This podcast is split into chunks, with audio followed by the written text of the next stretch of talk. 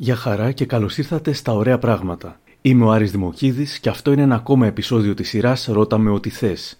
Σήμερα καλεσμένος μου είναι ο παρουσιαστής Γιώργος Λέντζας, γνωστός από τις εκπομπές Football Stories, World Party, Στο Δρόμο, Το Μεγάλο Παιχνίδι, Nomads και στο πλεχτό του Κοσμοτέ TV. Του μετέφερα ερωτήσεις που στείλατε εσείς μέσω των μικροπραγμάτων της Λάιφου. Για περισσότερες τέτοιες συνεντεύξεις, ακολουθήστε τα ωραία πράγματα στα Apple Podcast, το Spotify ή τα Google Podcasts.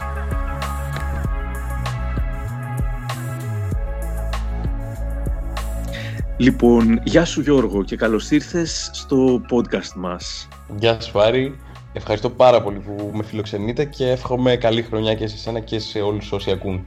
Είσαι έτοιμος να σε ρωτήσουμε ό,τι θέλουμε; Λοιπόν, είμαι πανέτοιμος και νομίζω ότι θα κάνω μία απόπειρα να τα απαντήσω σε όλα, χωρίς φόβο και πάθος, επειδή είναι ένας ιδιαίτερα ακόμα λόγος το γεγονός ότι έχουν τεθεί αυτές οι ερωτήσεις από το, από το κοινό ε, και όχι από κάποιον απαραίτητος ξέρεις, προβοκάτορα δημοσιογράφο που θέλει να βγάλει δια της πλαγίας οδού μία είδηση. Οπότε με χαρά. Είμαι podcastάκιας γενικά.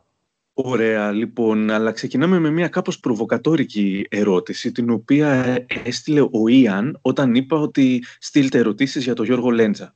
Λέει, ποιος είναι ο Γιώργος Λέντζας; Τέλεια. Εντάξει, όχι, καθόλου προβοκατόρικη. Ποιος είναι ο Γιώργος Λέντζας; Είναι τόσο απλή και τόσο σύνθετη η απάντηση. Είναι κάτι που το ακούς συχνά. Δηλαδή θέλω να σου πω ότι όντως επειδή ε, δεν βρίσκομαι πολύ καιρό το τηλεοπτικό προσκήνιο και επίσης και επειδή οι δουλειές μου είναι έτσι λίγο πιο ε, ξέρεις, λίγο πιο bohem, τουλάχιστον έτσι ήθελα να τις χαρακτηρίζω εγώ τηλεοπτικά πάντα ε, πολλοί κόσμος δεν με γνωρίζει, απ' την άλλη πολλοί κόσμος το χρησιμοποιεί και αυτό σαν εύστοχη πρόζα για να, social media για να υποτιμήσει κάποιον. Οπότε και στις δύο περιπτώσεις θα απαντήσω ότι ο Γιώργος Λέντζας είναι ένας δημοσιογράφος, παύλα παρουσιαστής, ε, κατά βάση ταξιδιώτης, λίγο dirtbag, λίγο, λίγο ρομαντικός, λίγο κοινικός ως καταφύγιο αυτού του ρομαντισμού που δεν βρίσκει δυστυχώς έκφραση. Και κατά βάση στα 30 μου χρόνια νομίζω ότι δεν έχω απαντήσει ακόμα. Δεν έχω απάντηση σε αυτή την ερώτηση, στο ποιος είμαι, αλλά υπόσχομαι ότι κάνω πολύ συγκροτημένη προσπάθεια για να το απαντήσω. Ελπίζω μια μέρα να έρθει αυτή η απάντηση. Γιώργο, καλησπέρα, λέει ο Ιη Μπεν Μαρή. Ποια ήταν η πιο ενδιαφέρουσα από όλη η χώρα που έχεις επισκεφτεί; Πω, πω χαίρομαι πάρα πολύ που ξαναμιλάω για ταξίδια μετά από τόσο καιρό που τα στερήθηκα και όλοι τα στερηθήκαμε αρχικά. Και επίσης, δεν μου δίνεται συνέχεια ή συνήθως η δυνατότητα να μιλήσω για αυτά, γιατί τηλεοπτικά, ας πούμε, σε μια συνέντευξη δεν είναι αυτό που θα κεντρήσει το ενδιαφέρον.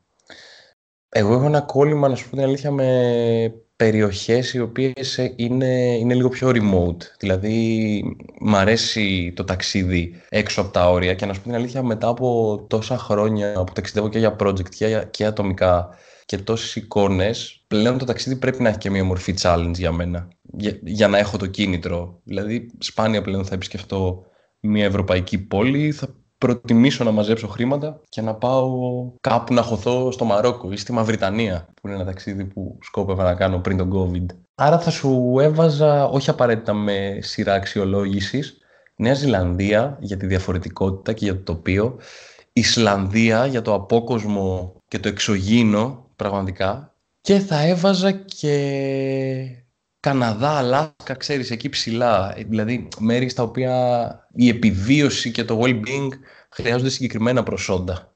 Δεν παρέχεται τόσο απλά. Αυτά. Η αυτή ρωτάει τι έχει σπουδάσει και γιατί; Α, και ο Γιάννης που προφανώς ξέρει τι σπούδαζες, πτυχίο τελικά πήρες. Ο Γιάννης, να πούμε και σε όσους μας ακούνε ότι μάλλον είναι το fake account της μάνας μου, η οποία προσπάθησε να παρισφρήσει στο comment section και να μάθει κάποιες πληροφορίες. Λοιπόν, θέλω να πω, σπούδασα δημοσιογραφία στο Αριστόλιο Πανεπιστήμιο Θεσσαλονίκης, στο Απιθύτα. Σκηνοθέτης, για να είμαι ειλικρινής, ήθελα να γίνω, δηλαδή σχολή κινηματογράφου, για λόγους ελληνικής παθογένειας. Εντάξει, δεν θα τους αξιολογήσω τώρα. Έφαγα μια τρομακτική πίεση από το περιβάλλον μου να σπουδάσω μια σχολή με μεγαλύτερο πρεστή, ενδεχομένως με μεγαλύτερη βάση, επειδή είχα γράψει καλές πανελίνε.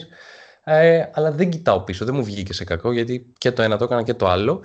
Τώρα, αναφορικά με το πτυχίο, να πούμε ότι από το δρόμο, ε, όπου χρωστούσα έξι μαθήματα και την πτυχιακή, τώρα χρωστάω μόνο την πτυχιακή.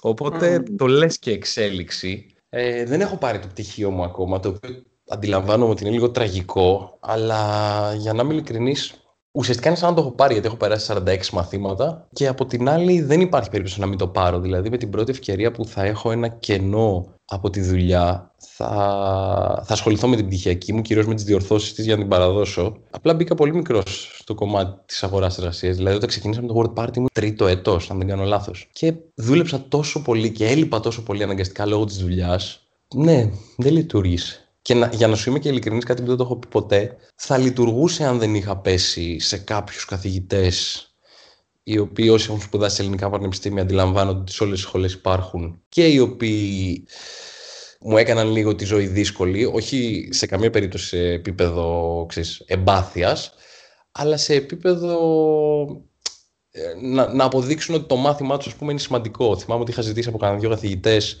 επειδή έλειπα για τη δουλειά, για τα ταξίδια, μήπως θα μπορούσα να πάρω απαλλακτικές εργασίες σε μαθήματα που δεν ήταν υποχρεωτικά κιόλας ε, και με είχαν γιώσει με συνοπτικές διαδικασίες. Οπότε κάπου εκεί στο πέμπτο έτος το, το ψηλό παράτησα ε, και μετά δεν, ξέρεις, με πρόλαβε η ζωή. Τώρα που το ανέφερες, η Ρίτα ρωτάει ποια ήταν η πιο όμορφη σου εμπειρία από το World Party; Νομίζω ότι πρέπει σε κάποια φάση να την κάνω αυτή την ενδοσκόπηση μέσα μου, να είμαι πιο προετοιμασμένος για αυτές τις ερωτήσεις.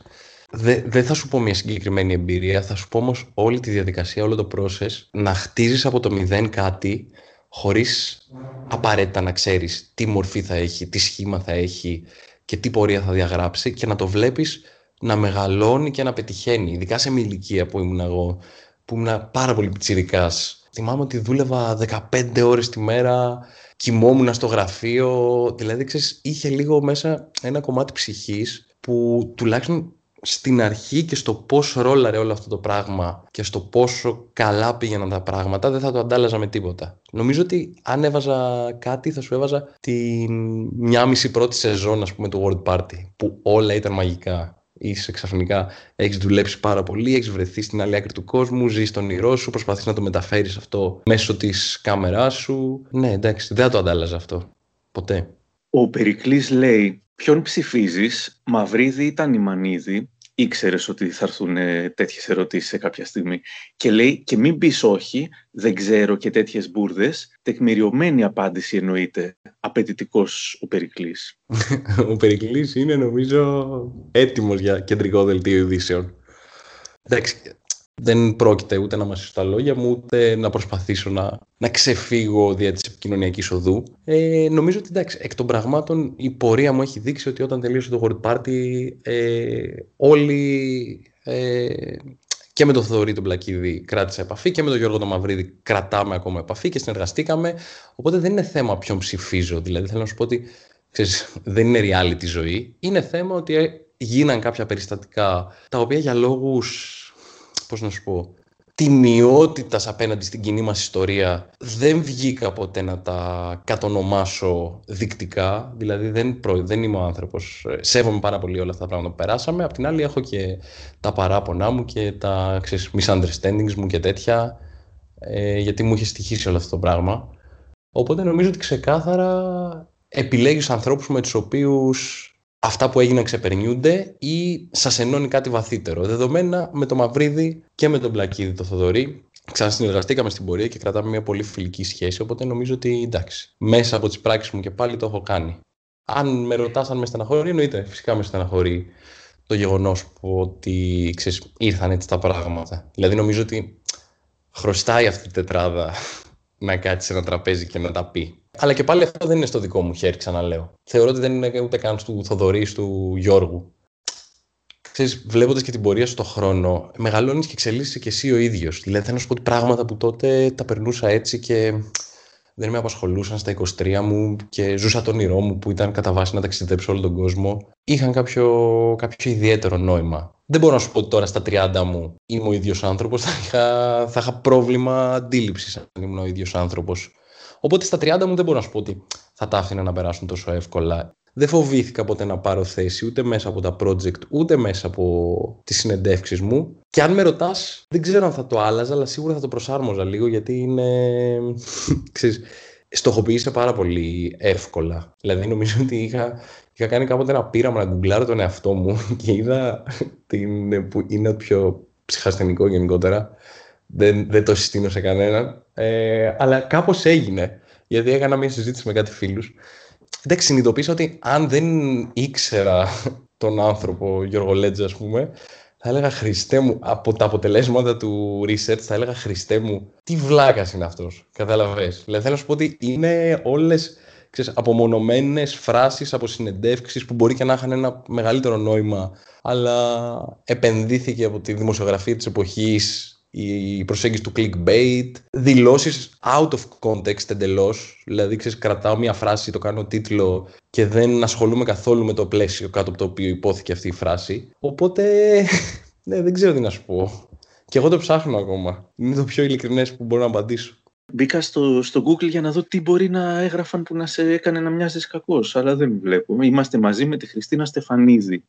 Έχοντας αυτό, ότι έχοντας κάνει τόσες δουλειές, ε, δεν θα έπρεπε να είναι αυτό που επικρατεί, καταλάβεις τι εννοώ. Όταν κάναμε τώρα πέρυσι το Football Stories με... και πήγαμε στην Παλαιστίνη και κάναμε το επεισόδιο, όταν έπαιξε αυτό το πράγμα είχε πάρα πολύ καλή κριτική όπως και η εκπομπή και υπήρξε ένα ενδιαφέρον σχετικά με συνεντεύξεις, δεν από τώρα μέσα ή οτιδήποτε, γιατί μας προσέγγισαν τέλος πάντων από την Παλαιστινική πλευρά προκειμένου να βρεθούμε και ουσιαστικά να γίνει και, και μια βράβευση.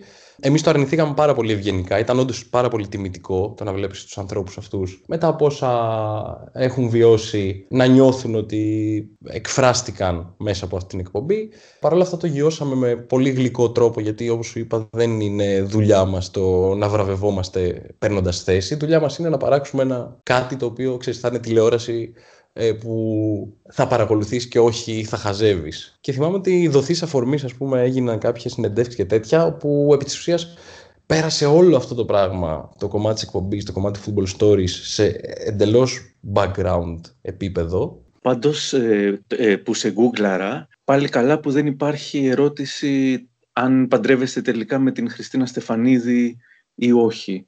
Νομίζω ότι αδικείς, αδικείς το επίπεδο της ελληνικής δημοσιογραφίας αν νομίζω ότι αυτό δεν έχει έρθει και για τον απλούστατο ρόλο λόγω ότι ε, δεν χρειάζεται καν να σε ρωτήσουν. Δηλαδή αν είσαι ας πούμε δύο χρόνια, τρία χρόνια με έναν άνθρωπο ε, αυτόματα υπονοείται ότι τι γίνεται, θα υπάρξει γάμος. Θέλω να σου πω ότι ζητήματα και παθογένειες που έχουν λύσει οι γονείς μου που είναι 70s, βλέπεις ότι η ελληνική δημοσιογραφία ξέρεις, το κάνει τέτοιο. Και πες ότι αυτό είναι και ανέμακτο. Εγώ φρικάρω όταν βλέπω να ρωτάνε ε, γυναίκες για ποιο λόγο δεν παντρεύτηκες, γιατί δεν έχεις κάνει παιδί. Δηλαδή δεν, δεν μπορώ καν να δεχτώ ότι ξέρεις, ένας άνθρωπος μπορεί να φέρει έναν άλλον άνθρωπο σε αυτή τη θέση δημόσια και να κοιμάται τα βράδια. Πάντως οι αναγνώστες δεν στείλανε ερώτηση για την προσωπική σου ζωή. γιατί οι αναγνώστες ξέρουν. Έχω και δύο ερωτήσεις ακόμα για τα Νιμανίδη και Μαυρίδη που δεν χρειάζεται να τις απαντήσει. Ο Who Done It λέει «Πιστεύεις πως τελικά ο Γιώργος Μαυρίδης είναι λίγο cry baby» και ο δεύτερη ζωή δεν έχει. Διαθέτεις ποιότητα και επίπεδο. Με τον Τανιμανίδη πώς επέλεξες και βέβαια πώς την πάλεψες; Σου υποσχέθηκα ότι θα τα απαντήσω όλα, οπότε νομίζω ότι πρέπει να το τηρήσω αυτό, σωστά. Το αν ο Γιώργος, ας πούμε, είναι crybaby είναι κάτι που αν δεν τον ξέρεις, μπορεί να, τον υπονοήσεις, να το υπονοήσεις και ξαναλέω ότι και ο Γιώργος, επειδή είναι ένας άνθρωπος που δεν φιλτράρει καθόλου τη σκέψη του και εσύ το ξέρεις καλύτερα και λόγω της επαφής που έχετε, εντάξει, είναι, είναι εύκολα παρεξηγήσιμο. Είναι ένα παιδί που έχει περάσει δύσκολα, είναι ένα παιδί που δυσκολεύεται κάμια φορά στο να εκφράσει το συναισθηματικό του κόσμο όπως ακριβώς είναι, αλλά δεν θεωρώ ότι είναι μεγάλος fighter, ας πούμε, ότι, ξέρεις, είναι, είναι μαχητής της ζωής, οπότε θα έλεγα ότι είναι οτιδήποτε άλλο από cry baby. Ναι, τώρα εντάξει, για τα άλλα κομμάτια ξαναλέω ότι όταν ξεκίνησε το World Party ήμουν 23 ετών δεν, μπορώ, δεν υπάρχει περίπτωση αυτό το πράγμα να το μετανιώσω για κανένα λόγο. Απλά για μένα ήταν πρώτα το ταξίδι και μετά η επαγγελματική ευκαιρία. Θέλω να σου πω ότι η επαγγελματική ευκαιρία προέκυψε στην πορεία. Προέκυψε δηλαδή όταν τελείωσε το World Party επί της ουσίας, που είχα μείνει με 800 ευρώ στην τράπεζα και στον Άσο. Εκεί νομίζω ότι ξεκίνησε μια άλλη πορεία. Το World Party ήταν πρώτη ψυχής. γιατί δεν συνεχίστηκε το Football Stories, μας άρεσε πολύ. Θα έχεις σε κάποια στιγμή Football Stories νούμερο 2 από Κατερίνα. Μεγάλη μας τιμή αρχικά που το λέει η Κατερίνα. Ναι, η αλήθεια είναι ότι είχαμε συμφωνήσει για 16 ακόμα επεισόδια το Φεβρουάριο που σημειολογικά ε, ήταν το τελευταίο μας επεισόδιο στην Ιταλία μια εβδομάδα πριν παρουσιαστεί το πρώτο κρούσμα COVID. Οπότε από εκεί που το Μάρτιο ετοιμαζόμασταν για έρευνα για Λατινική Αμερική και για ημερομηνίες Derby, ξαφνικά όχι μόνο το project μπήκε στον πάγο, ε, όλος ο πλανήτης μπήκε στον πάγο. Και δυστυχώς αναγκάστηκε το Football Stories να κάνει μία παύση, θέλω να πιστεύω, γιατί ήταν, και αυτό ήταν project ψυχής, πάρα πολύ δουλειά. Πάρα πολύ δουλειά. Δηλαδή ήταν δεν ξέρω πώς με ανέχτηκαν οι, οι γύρω μου. Ήμασταν 105 μέρες συνολικά από το ημερολογιακό έτος εκτός Ελλάδος και η δουλειά ήταν γύρω στις 80 ώρες την εβδομάδα. Κυριολεκτικά 80 ώρες μετρημένες. Θέλω να σου πω ότι δεν έχω δουλέψει τόσο πολύ στη ζωή μου για κάτι άλλο και χαίρομαι που αυτό αποτυπώθηκε και ερευνητικά ε, αλλά και σε επίπεδο production, σε επίπεδο παραγωγής. Ελπίζω να το ξανακάνουμε. Θα ήθελα πάρα πολύ να το ξανακάνω ε, έχουμε σκεφτεί και πραγματάκια για να το βελτιώσουμε, να το εξελίξουμε, αλλά νομίζω ότι αυτό το project πέτυχε να ανοίξει λίγο το διάλογο στην Ελλάδα, το δημόσιο διάλογο σχετικά με το τι ποδόσφαιρο θέλουμε. Ε, ναι, γι' αυτό πιστεύω ότι ήταν και λίγο πιο social. Μακάρι, θα πω. Η Άννα και δεν είναι τυχαίο ότι και οι δύο πρώτες ερωτήσεις αυτές για το Football Story είναι από γυναίκες. Λέει, μπορεί να ανεβάσει τα εξαιρετικά football stories στο YouTube. Είναι εξαιρετικά. Αλλά καθώς είναι μόνο διαθέσιμα μόνο στην ιστοσελίδα του καναλιού, εμείς στο εξωτερικό πλην ελαχίστων εξαιρέσεων δεν μπορούμε να τα δούμε. Άννα, αρχικά σε ευχαριστούμε πάρα πολύ για τα σχόλιά σου. Μεγάλη κουβέντα. Μεγάλη κουβέντα το θέμα των copyright. Για να καταλάβεις, ε, ουσιαστικά αυτά τα επεισόδια από τη στιγμή που τα παράξαμε ανήκουν στην ταινιοθήκη του Αντένα. Ε, ο Αντένα τα έχει στο web TV του. Απ' την άλλη όμως και για λόγους πνευματικών δικαιωμάτων με μουσικές ε, και χρήσεις, όρους χρήσης, δεν νομίζω ότι δεν μπορούν να ανέβουν στο YouTube. Αλλά νομίζω ότι σε αν σε κάποια επόμενη δουλειά μου μπει η δυνατότητα να το διαπραγματευτώ, σου υπόσχομαι ότι ένα βασικό κομμάτι πλέον και με όλο αυτό το πράγμα που γίνεται στο ίντερνετ θα είναι να έχω τη δυνατότητα να ελέγξω στη συνέχεια τις, ε, τα επεισόδια και να μπορέσω να τα, να τα ανεβάσω ας πούμε, σε, πιο, σε πιο ελεύθερες πλατφόρμες. Μεταξύ μας, αυτό χωρίς να μαθευτεί δεξιά-αριστερά, υπάρχουν κάποια επεισόδια που κάτι παιδιά έχουν ανεβάσει πειρατικά στο YouTube. Ξαναλέω, δεν υιοθετώ. Ντροπή σας παιδιά που ασχολείστε με την πειρατεία, ντροπή σας που κλέβετε το ρότα μόνο των δημιουργών στην προκειμένη περίπτωση, αλλά ξαναλέω, υπάρχουν κάποια επεισόδια στο YouTube. Ο Μάνος ρωτάει, από τα football stories, σε ποιο derby ένιωσες να φοβάσαι περισσότερο; Στο πρώτο επεισόδιο ημερολογιακά που ήταν στην Ολλανδία, στο Feyenoord Ajax, είχα φόβο χωρίς να υπάρχει νόημα. Την άποψη ότι ήταν, ήταν το πρώτο πράγμα. Θα σου πω ότι ξεκινήσαμε με το να προσπαθούμε να μπούμε με κάθε νόμιμο μέσο, δηλαδή επικοινωνία με τις ομάδες, να ζητήσουμε ειδική άδεια για να βάλουμε τις κάμερες και καταλήξαμε να μπαίνουμε στα τελευταία επεισόδια με τις κάμερες καβατζωμένες κάτω από τα μπουφάν και μέσα στα ρούχα, ξέρεις, και σε, σε μπούγιο με άλλους οπαδούς. Οπότε, να σου πω την αλήθεια, τα πιο δύσκολα επεισόδια που παραδοσιακά ίσως είναι τα Βαλκανικά ντέρμπι και η Λατινική Αμερική, ήταν επεισόδια στα οποία ήδη είχαμε πάρει μια εμπειρία αλφα προκειμένου να αναγνωρίζουμε τον κίνδυνο και να προσαρμοζόμαστε. Ξέραμε πού δεν πρέπει να σηκώσουμε την κάμερα, ξέραμε πού δεν πρέπει να γράψουμε. Δεν θα πω σε ποιο παιχνίδι τώρα για ευνόητους λόγους. Μας είχαν, είχαμε μιλήσει με κάποιους οργανωμένους οπαδούς για να μας βάλουν μέσα και να μας δώσουν access στο να κουβαλήσουμε τις κάμερές μας και μας είπαν ότι θα το κάναν υπό τον όρο ότι θα τραβούσαμε κάποιες φωτογραφίες αντίπαλους οπαδούς και θα τους τις δίναμε στη συνέχεια ουσιαστικά να κάνουμε το μεσάζοντα ρουφιάνου ας πούμε ξέρεις, για να ξέρουν ποιοι οργανώνουν την αντίπαλη κερκίδα. Και νομίζω ότι μας τιμά ιδιαίτερα ε, το γεγονός ότι συναποφασίσαμε εξ αρχής με τα παιδιά, με την υπόλοιπη ομάδα, ότι έχουμε έρθει για να υπηρετήσουμε κάτι βαθύτερο, την αγάπη μας δηλαδή για το ποδόσφαιρο ως κοινωνικό φαινόμενο και όχι να εξυπηρετήσουμε με κάθε σκοπό την ανάγκη μας να μπούμε μέσα και να το δείξουμε. Οπότε αρνηθήκαμε, είπαμε ότι αντίστοιχα δεν θα ήθελαν και οι ίδιοι σε, σε άλλη περίπτωση ε, να ρουφιανέψουμε αυτούς σε τρίτους και προς τιμή τους που δεν το περίμεναν να σου πω την αλήθεια, το δέχτηκαν και μας έβαλαν έτσι και μας είπαν ότι εντάξει είστε, είστε τίμοι, είστε decent guys ξέρω. Οπότε είχαμε να, να κάνουμε micromanagement σε πολλές τέτοιες κατα, καταστάσεις που στην κάμερα δεν θέλαμε να τα δείξουμε γιατί δεν, δεν θα ήταν λάθος αυτό το project να προσπαθήσει να τρομοκρατήσει σχετικά με το τι συμβαίνει στα γήπεδα. Δεν κλείναμε προφανώς τα μάτια ούτε σε φασιστικές ε, προσεγγίσεις οπαδών, ούτε σε τέτοιο. Απλά επιλέγαμε να είμαστε λίγο πιο συνεπείς στο ότι αυτό το πράγμα εκπορεύεται από αγάπη για το ποδόσφαιρο και από την ανάγκη να συνεπάρξουν οι οπαδοί παρά τις διαφορές τους. Όχι από την ανάγκη που τηλεοπτικά προβάλλεται τόσα χρόνια τουλάχιστον να θέλουν, οι... να θέλουν τα κανάλια επειδή προφανώς κακές ειδήσεις πουλάνε να, να κάνουν το πορτρέτο ενός οπαδού ως ποινικού ε, ψυχασθενή. Δεν είναι αυτό το ποδόσφαιρο και δεν είναι αυτό και η οργανωμένη οπαδή αν θέλεις τη γνώμη μου.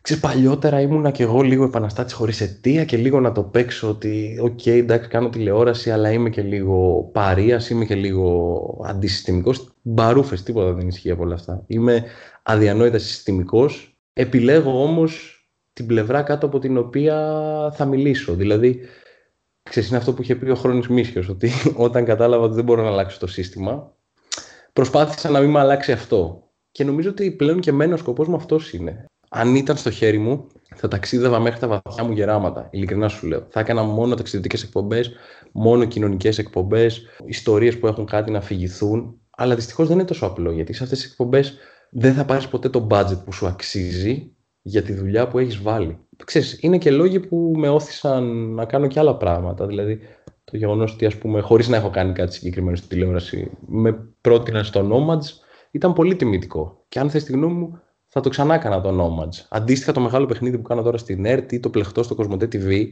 μπορεί να μην είναι το τα project προσωπικότητας, αλλά είναι project τα οποία τα αγάπησα και έχω μεγάλο σεβασμό απέναντί τους γιατί σε μια πάρα πολύ δύσκολη κατάσταση και μπορώ να μένω αρκούντος δημιουργικός και επίσης μπορώ να βιοπορίζομαι εντύμως. Θέλω να πάω στην ψύχρεμη ερώτηση τοποθέτηση του χρήστη με το όνομα Αλήθεια. Τέλειο. Πόσα πήρες για να γίνεις πιόνι της ανεκδίγητης κυβέρνησης τσίρκο του Κούλι και να πρωταγωνιστήσεις σε εκείνο το ξινό σποτάκι του Υπουργείου Θρησκευμάτων της Θήτσας Κεραμέως. Πόσο ξεφτύλας νιώθεις προσφέροντας υπηρεσίες στον Κούλι που όλοι ξέρουμε δεν θα έδινε ούτε μισό σέντ σε σένα αν το έχεις ανάγκη; Το ελάφρυνα τώρα, ε. Κυριολεκτικά μια ψύχρεμη τοποθέτηση. δηλαδή θα μπορούσε στο τέλος να κλείσει με το ήρεμα το λέω. Λοιπόν, Εντάξει, το χρειαζόμασταν και αυτό το σχόλιο, η αλήθεια είναι. Θα σε στεναχωρήσω γιατί δεν πήρα ούτε σεντ. Το έκανα αφιλοκερδός. Για την ακρίβεια, όχι αφιλοκερδός, γιατί ζήτησα ένα συγκεκριμένο ποσό και είναι η πρώτη φορά που το λέω. Εντάξει, είναι και διαθέσιμα τα στοιχεία. Ζήτησα ένα συγκεκριμένο ποσό αντί αμοιβή να πάει σε ένα ίδρυμα της επιλογής μου. Ε, που στην προκειμένη περίπτωση και λόγω του σκοπού του βίντεο δεν ήταν ίδρυμα. Έκανα μια δωρεά στο σχολείο από το οποίο αποφύτησα στο 14ο γυμνάσιο Λύκειο, εντάξει, συγχωνεύτηκε τέλος πάντων με το 21. Το 14 είναι για όποιον θέλει να ψάξει τα στοιχεία. Οπότε αρχικά απαντάω στο πρώτο σκέλος με το ότι βλακοδό, όχι βλακωθώ, βλακοδό, δεν πήρα τίποτα. Απ' την άλλη, νιώθω ότι έδωσα κάτι. Δηλαδή, θέλω να σου πω ότι σε ένα επίπεδο, σε, σε μια κόντρα του συστήματος με μένα, έστω και σε πολύ μικρή κλίμακα, κέρδισα το σύστημα και έγινε κάτι που ήθελα να γίνει. Ωραία. Ε, όταν με πήραν τηλέφωνο, ας πούμε, και θα σου απαντήσω με απόλυτη ειλικρίνεια, όταν με πήραν τηλέφωνο, στην αρχή σάστησα και λέω ούτε καν δεν υπάρχει περίπτωση. Γιατί δεν ανήκω, να σου πω την αλήθεια, και σε αυτόν τον πολιτικό χώρο. Δηλαδή, να σου πω, δεν, δεν, δεν έχω ψηφίσει ποτέ Νέα Δημοκρατία. Απ' την άλλη, ένιωθα ότι ίσως αυτό είναι και ένας καλός λόγος να το κάνω. Δηλαδή, νομίζω ότι αποτείναξα μια και καλή από πάνω μου το δογματισμό. Ποτέ δεν ήμουν δογματικός άνθρωπος και νομίζω ότι αυτό είναι και το πρόβλημα της πολιτικής στην Ελλάδα και αυτής της ηλικιότητας αρρώστιας του δικοματισμού και του πώς κινούνται τα πράγματα, ότι ντε και καλά ε, δεν μπορείς να αναγνωρίσεις κανένα καλό σε καμία συνθήκη στον αντίπαλο.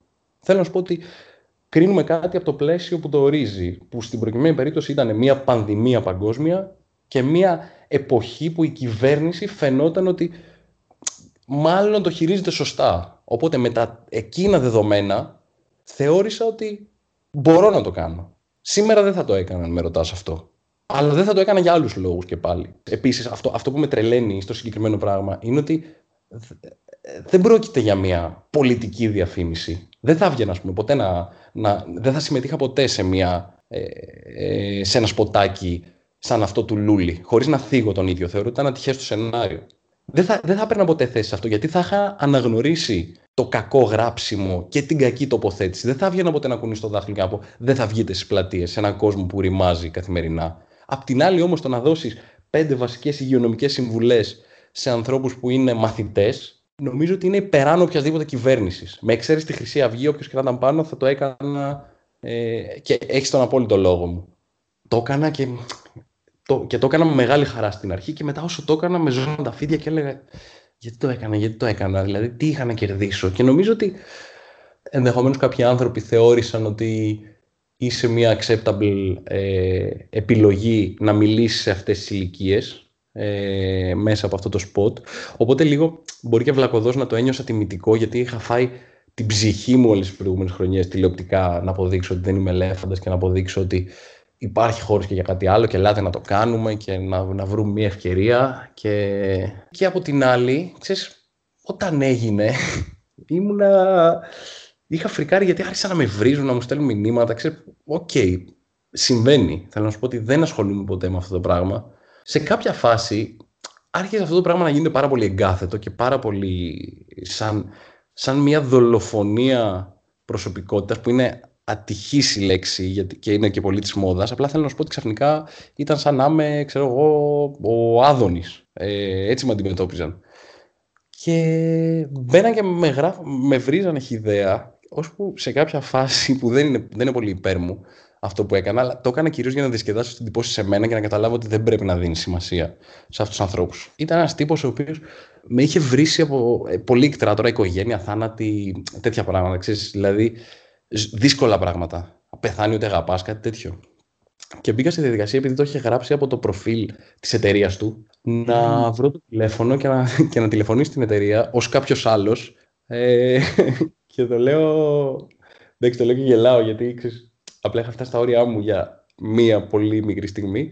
Και τέλος πάντων παίρνω τηλέφωνο λέω, και παριστάνω τον πελάτη και του λέω ότι θέλω να κάνω μια πολύ μεγάλη παραγγελία τέλος πάντων από αυτά που, από αυτά που γράφετε, από αυτά που πουλάτε.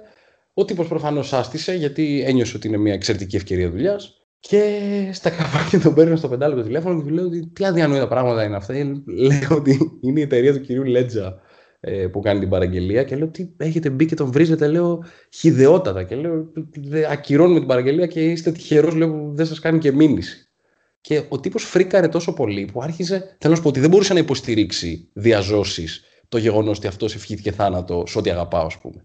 Και άρχισε μια αδιανόητη πρόζα λύπησης. Του στείλω ότι όχι, μπήκε ο μικρός και έγραψε από το προφίλ ε, και να το σβήσω και συγγνώμη και να τον πάρω τηλέφωνο και τέτοιο. Γιατί, τι έγινε, γιατί χτύπησε στο, σε αυτό που δεν μπορεί να νιώσει ο Έλληνας. Καταλαβαίνεις. Δηλαδή στο γεγονός ότι μπορούσε να κάνει την καλή και δεν το έκανε για μία επιλογή του. Οπότε αυτόματα έπρεπε να μεταθέσει την ευθύνη. Εκείνο το βράδυ κοιμήθηκα υπέροχα, όχι για κανέναν άλλο λόγο, απλά γιατί έφτιαξα μέσα στο μυαλό μου το προφίλ του ανθρώπου που μπορεί να, βγει, να βγει και να ευχηθεί θάνατο, ας πούμε, σε, σε όλη μου την οικογένεια. Φοβερό. Ε, το θέμα είναι ότι εμένα άλλαξε κάτι μέσα μου. Ήμουν πάρα πολύ ενεργός κοινωνικά και νομίζω ότι εσύ θα τα θυμάσαι κιόλας ότι ήμουν από τους πρώτους ανθρώπους που ακόμα επί εποχής World Party είχα μιλήσει κατά της Χρυσή Αυγής, είχα στοχοποιηθεί για τη χρυσή, από τη Χρυσή Αυγή, είχα ζήσει περιστατικά όπου επειδή έμενα και κοντά στο σύνδεσμο της Χρυσής Αυγής στη Θεσσαλονίκη, με είχαν πάρει και στο κυνήγι, ως γνωστόν 10 εναντίον ενός, όπως συνηθίζουν. Και παρόλα αυτά δεν ένιωσα ποτέ ότι αυτό το πράγμα με κάθε ψήγμα δημοσίου λόγου που έχω οφείλω να μην το, να μην τοποθετηθώ. Τόσο πολύ που ε, ε έτρωγα επιθέσεις ας πούμε, και μου λέγανε ότι μην μιλάς αν θες να έχεις δουλειά. Δηλαδή, ξέρεις, γυρνάς τον κόσμο εναντίον σου. Είναι μια μεγάλη... Και αυτό συνέβαινε από κανάλια, από ανθρώπους που τότε παρουσίαζαν το πόσο ερωτικός είναι ο Ηλίας Κασιδιάρης και ότι είναι παλαιό αρσενικό και οι άλλοι κάνανε εγκλήματα από πίσω. Και είναι τα ίδια κανάλια που σήμερα, ας πούμε, ενδεχομένως ξέρεις, τους στήσανε στον τοίχο και καλά κάνανε, γιατί αυτό πρέπει. Προτιμώ έναν τρέντι αντιφασισμό από οτιδήποτε άλλο. Προτιμώ να, να, να έχουν όλοι λόγο για τον αντιφασισμό. Προτιμώ να φοράει Δανάη Μπάρκα μπλουζάκι, σιγά μη φοβηθώ. Και αυτό είναι που δεν καταλαβαίνουν όλοι, ότι οφείλουμε να το διαφυλάξουμε αυτό γιατί καιροφυλακτεί. Απ' την άλλη, και αυτό είναι πρώτη φορά που το λέω, μάλλον μου πάντα podcast, δεν ξέρω, μου αρέσει, μπήκα σε εξομολογητικό mood. Όταν είχε γίνει το περιστατικό στο μάτι το 2018, θυμάμαι ότι δεν μπορούσα να κοιμηθώ το πρώτο βράδυ και πήρα τη μηχανή και πήγα, και πήγα στα καμένα και έψαχνα τέλος πάντων για ζωάκια. Ε, και ξαφνικά με κέρδισε όλο αυτό το πράγμα που γινόταν εκεί. Ξέρεις, ουσιαστικά πήγα για μία μέρα και έκατσα ένα μήνα και οργανώσαμε το εθελοντικό κέντρο στη Νέα Μάκρη. Για ένα μήνα. Και χωρίς την πανοκρουσίας και χωρίς. Κανένας δεν το ξέρει. Είναι η πρώτη φορά που το λέω. Απλά νομίζω ότι μπορώ να το πω μετά από τόσο καιρό. Και θέλω να σου πω ότι έχοντας ζήσει την πολιτική διάσταση αυτής της τραγωδίας από μέσα, σε meetings που κάναμε με, με πολιτικούς ταγούς, στην αντιμετώπιση, στο ότι σκάγανε με μια κάμερα και, και σε τέτοια σκύλευση τελικά. Και μιλάω και για, τα, και, και για όλα τα κόμματα που ήρθαν εκεί, που ακόμα οι άνθρωποι ψάχναν ανθρώπους. Το πώς προσπάθησαν να το σκυλεύσουν αυτό το πράγμα πολιτικά και μικροπολιτικά μου φάνηκε τόσο χιδαίο που έφαγα μια διανόητη αποστροφή για τα πράγματα και είπα ότι, OK, ε, fuck that, ξέρω εγώ, ότι δεν θα αλλάξει τίποτα, δεν θα αλλάξουμε τίποτα. Το μόνο που μπορούμε να κάνουμε είναι να αλλάξουμε ατομικά και το μικρό κόσμο στον οποίο κινούμαστε. Απλά νομίζω ότι λείπει ο επικοδομητικός διάλογος. Λείπει το, λείπει το να μπορέσεις να πεις κάτι χωρίς να λιδωρηθείς ή χωρίς να σε ερμηνεύσουν εντός πλαισίου. Οι περισσότεροι διαβάζουν διαγώνια της ειδήσει, οι περισσότεροι διαβάζουν έναν τίτλο χωρίς να μπουν να διαβάσουν καν το άρθρο και παίρνουν θέση δεν θέλω να είμαι αυτός ο άνθρωπος. Δεν θα γίνω ποτέ αυτός ο άνθρωπος. Έχω μια ερώτηση. Λέει η Κάτε Λατρέ. Πώς τον πετσόκοψες έτσι το Λιάγκα σε εκείνη τη συνέντευξη; θυμάμαι ότι σου έδινε ουίσκι πάρα πολύ και θυμάμαι και ότι... Ε, δεν μου έδινε, είχε... εντάξει, όπινα. το έδινε, το έδινες. Ε, και θυμάμαι και ότι ήταν από τις ε, πρώτες φορές που απ' έξω απ' έξω σε, ε, σε πίεζε για να αποκηρύξεις τον Μαυρίδη που πήγε στο Nomads ενώ είχε πει δεν θα έκανε κλπ. Και, και του, του είχες πει ότι ο σκοπός αγιάζει τα μέσα. Δεν θυμάμαι πώς τον πετσόκοψες. Τι εννοεί, τι μπορεί να εννοεί; Ναι. Εντάξει, κοίταξε, ήταν, μια, ήταν ένα περιστατικό που δεν ολοκληρώθηκε ποτέ η συνέντευξη. Ε, διακόπηκε τέλος πάντων στη μέση και μονταρίστηκε αυτό που ήδη είχαμε τραβήξει. Εντάξει, να σου πω την αλήθεια, ήμουνα ήμουνα σε μια πάρα πολύ δίστροπη περίοδο της ζωής μου. Τώρα αυτό με το whisky, να σου πει αλήθεια, ήταν περισσότερο κίνηση αμηχανίας να βρέχω τα χείλη παρά mm. προχωρημένο στάδιο αλκοολισμού. Ε, αλλά ξέρεις ποιο είναι το θέμα, ότι ουσιαστικά νομίζω ότι έφυγα από ένα προστατευτικό πλαίσιο πραγμάτων που έκανα με δικούς μου ανθρώπους και τέτοια και ξαφνικά βρέθηκα στην αδιφάγα τηλεόραση όπου ε, αυτό που γίνεται είναι, ξέρεις, είναι να, να προσπαθήσεις να, να εκμεύσεις την είδηση από κάθε τέτοιο. Δεν σου κρύβω ότι έχω μετανιώσει λίγο για εκείνη τη συνέντευξη γιατί θεωρώ ότι ήμουν αρκούντος επιθετικός και για να μην ειλικρινήσω ότι τελείωσε η συνέντευξη του ζήτησα συγγνώμη για αυτό το πράγμα γιατί το κατάλαβα. Απ' την άλλη, εντάξει, δεν μετανιώνω για το γεγονός ότι ήταν μια περίοδος που ήμουν πάρα πολύ φορτισμένος κοινωνικά, συναισθηματικά, προσωπικά και μια περίοδος όπου θυμάμαι ότι είχε προηγηθεί συνέντευξη του Φακιανάκη που με είχε εξοργήσει για το πώς θεώρησα εγώ τότε ας πούμε ότι ουσιαστικά γίνεται ένα ξέπλυμα στη Χρυσή Αυγή και ένα αβάτζο και αυτό με, με ξέρεις, λίγο μου δημιούργησε μια, ε, ένα κακό attitude έναρξη συνέντευξης από πλευράς μου και από την άλλη ένιωθα ότι γίνεται πάρα πολύ πιεστική η συνέντευξη χωρίς να υπάρχει λόγος. Οπότε νομίζω ότι αντέδρασα γιατί μπορεί και να είχα τη, τη δυνατότητα να αντιδράσω. Θέλω να σου πω ότι δεν, δεν είναι ότι ψάχνω τη δημοσιότητα με κάθε κόστος. Αντιθέτως είναι, είναι λίγες οι συνεντεύξεις μου. Ναι, εντάξει, είναι, η αλήθεια είναι ότι μου, μου έστειλαν πανηγυρικά μηνύματα τότε, αλλά νομίζω ότι αν, αν θέλω να είμαι ειλικρινής απέναντι στον εαυτό μου, ίσως δεν θα έπρεπε να είχα πάει καν αν είχα αυτές τις απόψεις, καταλαβαίνεις. Δηλαδή, ίσως ήταν λάθος που πήγα. Από τη στιγμή που πήγα έπρεπε να το χειριστώ λίγο πιο επικοινωνιακά και να μην είμαι τόσο, τόσο επιθετικός. Απ' την άλλη ήταν πράγματα που ε, έβραζαν μέσα μου και που δεν, δεν μπόρεσα. Εντάξει, ξέρεις, προχωράμε. μας, μας έκαναν οι νίκες, μας έκαναν και οι ήττες αυτό που είμαστε σήμερα. Ε, βρήκα το βιντεάκι που λέει ο Λέντζας την είπε στον Λιάγκα και βλέπω δύο σχόλια από παλιά. Να ήταν πετσόκομα ο Λέντζαρος και ένα άλλο που λέει ο Διαπόντιος για εσένα. Αυτός ή θα κάνει φοβερά πράγματα στην τηλεόραση ή θα την παρατήσει γρήγορα. Περίπου τρία χρόνια μετά από, την, ε, από εκείνη τη συνέντευξη πιστεύω ότι κάνεις φοβερά πράγματα και ότι θα κάνεις και ακόμα περισσότερα στο μέλλον. Ε, είναι... Εντάξει, είναι... ξέρεις ποιο είναι το θέμα, ότι είχα... Ενώ γενικότερα δεν θεωρώ ότι είμαι ιδιαίτερα εγωιστής, ούτε είμαι κοινωνός της ψυχολογίας της νίκης. Είχα πάντα από μικρό παιδί είχα, είχα ενδιαφέρον για αυτόν που τα παρατάει. Δηλαδή, έβλεπα αγώνες και δεν με ένοιαζε τόσο πολύ ο πρώτος και το πώς έφτασε εκεί. Με ένοιαζε τι όθησε τον δεύτερο να βγει δεύτερος. Και αυτό είναι λίγο, είναι λίγο μια beat γενιά για τις μέρες μας. Αλλά να σου πω την αλήθεια, με πιάνει ένας εγωισμός ώρες-ώρες και λέω ότι επειδή ξέρεις και στο πανεπιστήμιο θυμάμαι ότι μνημονεύαμε την τηλεόραση με το χειρότερο τρόπο, οι καθηγητές μας κυρίως, κυριολεκτικά με το χειρότερο τρόπο, με το γεγονός ότι έχεις τη δυνατότητα να έχεις λόγο που είναι τεράστια η ευθύνη του να μπορώ να είμαι στο σπίτι σου χωρίς, χωρίς την επιλογή σου πρωτίστως. Δηλαδή γυρνάει ο Άρης στο σπίτι του, ανοίγει τηλεόραση και μπορεί να πετύχει εμένα εκ πρώτης. Είναι, αυτό το πράγμα είναι αδιανόητη ευθύνη που νομίζω ότι τηλεοπτικά δεν το καταλαβαίνουμε γιατί επενδύουμε στο ότι ε, αυτό το πράγμα θα πουλήσει. Και όντως αυτό το πράγμα πουλάει και όντως υπάρχει και μια τέτοια πτυχή μέσα μας, σε όλους. Και σε μένα πουλάει. Δεν το παίζω τώρα ότι είμαι ξέρεις, ο Δαλάη Λάμα. Προς Θεού. Δηλαδή και εγώ έχω, έχω ακραία φτήνια μέσα μου, σαν άνθρωπος. Όλοι μας. Αλλά αυτή την ευθύνη προσπαθώ να τη διαφυλάξω και σκέφτομαι ότι, οκ, για ποιο λόγο. Να, σαν αυτό που λέγαμε πριν, για ποιο λόγο να είναι ένας τύπος που θα ξεπλύνει τη Χρυσή Αυγή, από το να είναι ένας τύπος στη δημόσια σφαίρα που θα είναι εναντίον της. Κατάλαβες. Γι' αυτό και εγώ γουστάρω τέτοιες περσόνες. Γουστάρω αδιανόητο τον Κουτσόπουλο. Γιατί παίρνει θέση. Γουστάρω τον Τζουβέλα. Παίρνει θέση.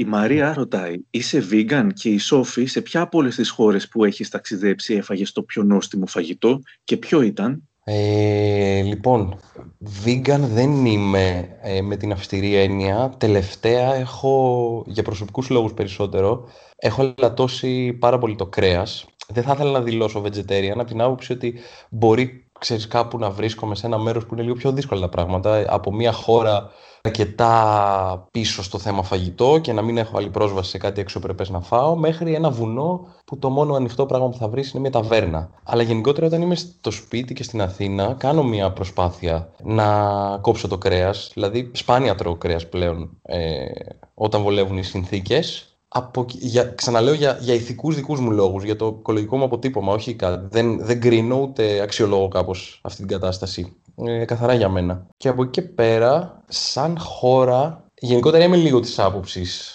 της μπουρντενικής σχολής, δηλαδή ότι πρέπει να, για να ρισκάρεις ένα μαγικό γεύμα, ε, μάλλον για να απολαύσεις ένα μαγικό γεύμα, πρέπει να ρισκάρεις ε, ένα εξαιρετικά κακό γεύμα. Οπότε είμαι τύπος που πειραματίζεται με τα street food, θα φάω έξω από καντίνα, ας πούμε, σε γήπεδο στη Βραζιλία, ε, πολύ πιο εύκολα από όσο θα πάω σε ένα, ξέρεις, ακριβό εστιατόριο. Νομίζω καταλαβαίνεις πάρα πολλά πράγματα για την κουλτούρα από το street food.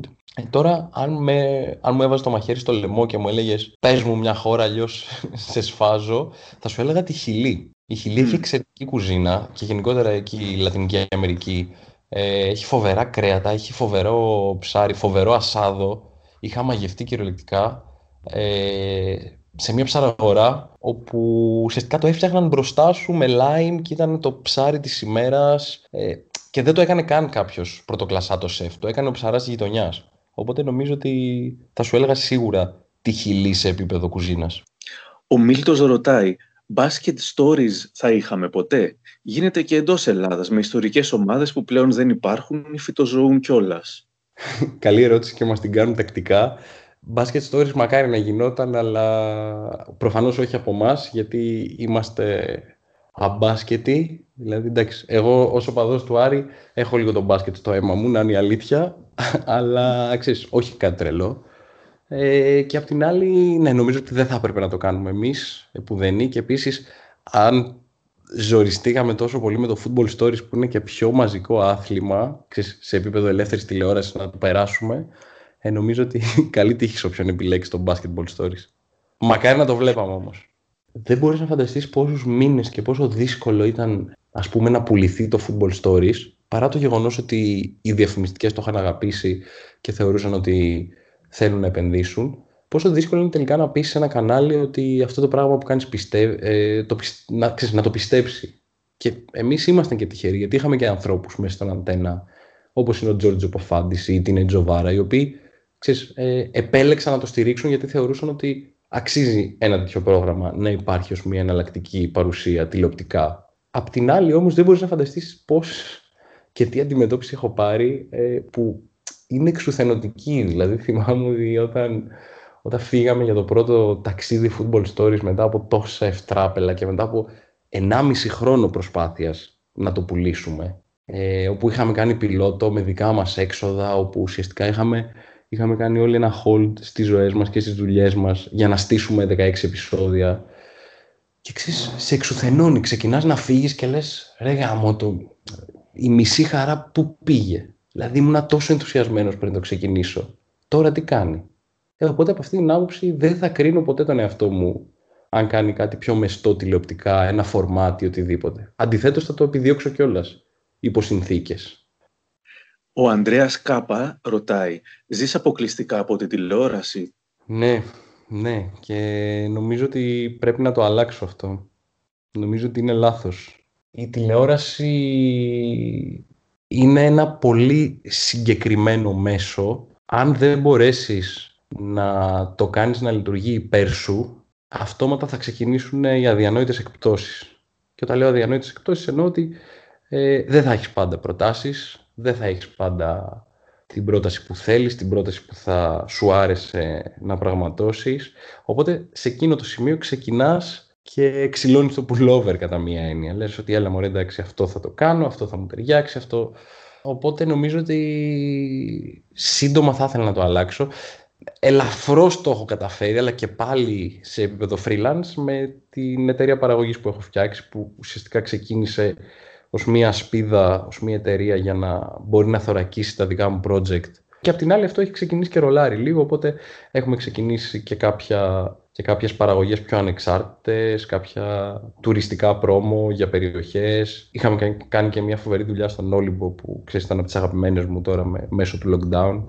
Ένα βίντεο που έγινε viral και στο εξωτερικό Ίσως αυτό έχει στο μυαλό της η Χριστίνα, η οποία δηλώνει και μεγάλη θαυμάστρια. Ρώτησε, θα σε ενδιέφερε να ασχοληθείς επισταμένος με την κινηματογράφηση; Η κινηματογράφηση δεν έφυγε ποτέ από μέσα μου. Εξακολουθώ να κάνω τα δικά μου project, όπως είχα κάνει και το ντοκιμαντέρ. Με την πρώτη ευκαιρία έχω και δύο-τρία concept στα σκαριά. Εξακολουθώ να φωτογραφίζω, εξακολουθώ να τραβάω, εξακολουθώ να σκηνοθετώ. Έχω παίξει τρεις-τέσσερις ταινίες μικρού μήκους και νομίζω ότι δεν θα ήθελα να λογοδοτήσω τον εαυτό μου πρωτίστως ότι είσαι αυτό και δεν είσαι αυτό, γιατί εκείνη τη στιγμή θα έχω χάσει. Προσπαθώ να τα εξελίσσω όλα παράλληλα και ας γίνονται κάποιες εκπτώσεις ίσως στο πού μπορώ να φτάσω.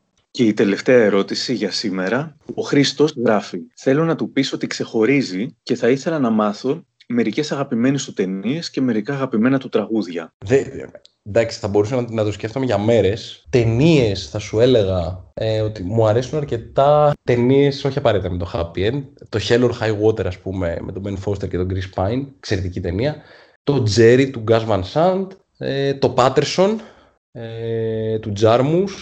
Εντάξει, εννοείται Ταραντίνο, ξέρω, αγαπάμε από, από τώρα εντάξει όσο μιλάμε θα μου έρχονται δες ε, στο Χρήστο που ρώτησε δες και ένα εξαιρετικό ντοκιμαντέρ το Free Solo του Jimmy Chin εξαιρετικό και πραγματεύεται όλο αυτό το κομμάτι της κοσμοθεωρίας και το τέτοιο είναι για την απόπειρα την πρώτη απόπειρα για free solo να ρίξεις στο Yosemite, στο El χίλια μέτρα χωρίς σκηνή. Και σε επίπεδο μουσικής θα σου έλεγα ότι γενικότερα δεν έχω. Ακούω τα πάντα, διαχωρίζω καλή και κακή μουσική στα αυτιά μου με πολύ υποκειμενικά κριτήρια. Δεν υπάρχει αντικειμενικότητα σε αυτό. Οπότε, ό,τι μου αρέσει και ό,τι με εκφράζει, το ακούω. Ε, μου αρέσει πάρα πολύ ο Φρουσιάντε, ο κιθαρίστας των ε, Red Hot Chili Peppers, ο οποίος με, με εξέπλησε το γεγονός ότι άφησε μια αδιανόητα πετυχημένη πορεία για να κάνει τις δικές του μουσικές που είναι λίγο πιο underground, είναι λίγο πιο άλλη κατάσταση. Τελευταία έχω κολλήσει με τους Big Thief, αξίζει να τους ψάξεις. Και μου αρέσουν και πάρα πολύ συγκεκριμένοι Έλληνες rappers όπως εντάξει, τα Βόρεια Αστέρια όπως συνέχισαν, Ζήνωνας, Λέξ, ε, Μικρός Κλέφτης. Ο Bloody Hawk θεωρώ ότι αυτή τη στιγμή είναι ο μεγαλύτερος Έλληνας ποιητής. Ε, ναι, δεν δε μου αρέσει το εύκολο και το φτηνό, καταλαβαίνεις. Δηλαδή αυτό δεν μπορώ να ακούσω τραπ non-ironically, ας πούμε. Έχω βάλει τραπ κομμάτια ηρωνικά σε, με φίλους μέσα αμάξι, να γελάμε, να κάνουμε αράνουμε, αλλά δεν, δεν με εκφράζει καθόλου αυτό το πράγμα θεωρώ ότι είναι λίγο είμαστε καλύτεροι. Πρέπει να προσπαθούμε να είμαστε καλύτεροι. Ναι, αυτά έτσι εκ πρώτης.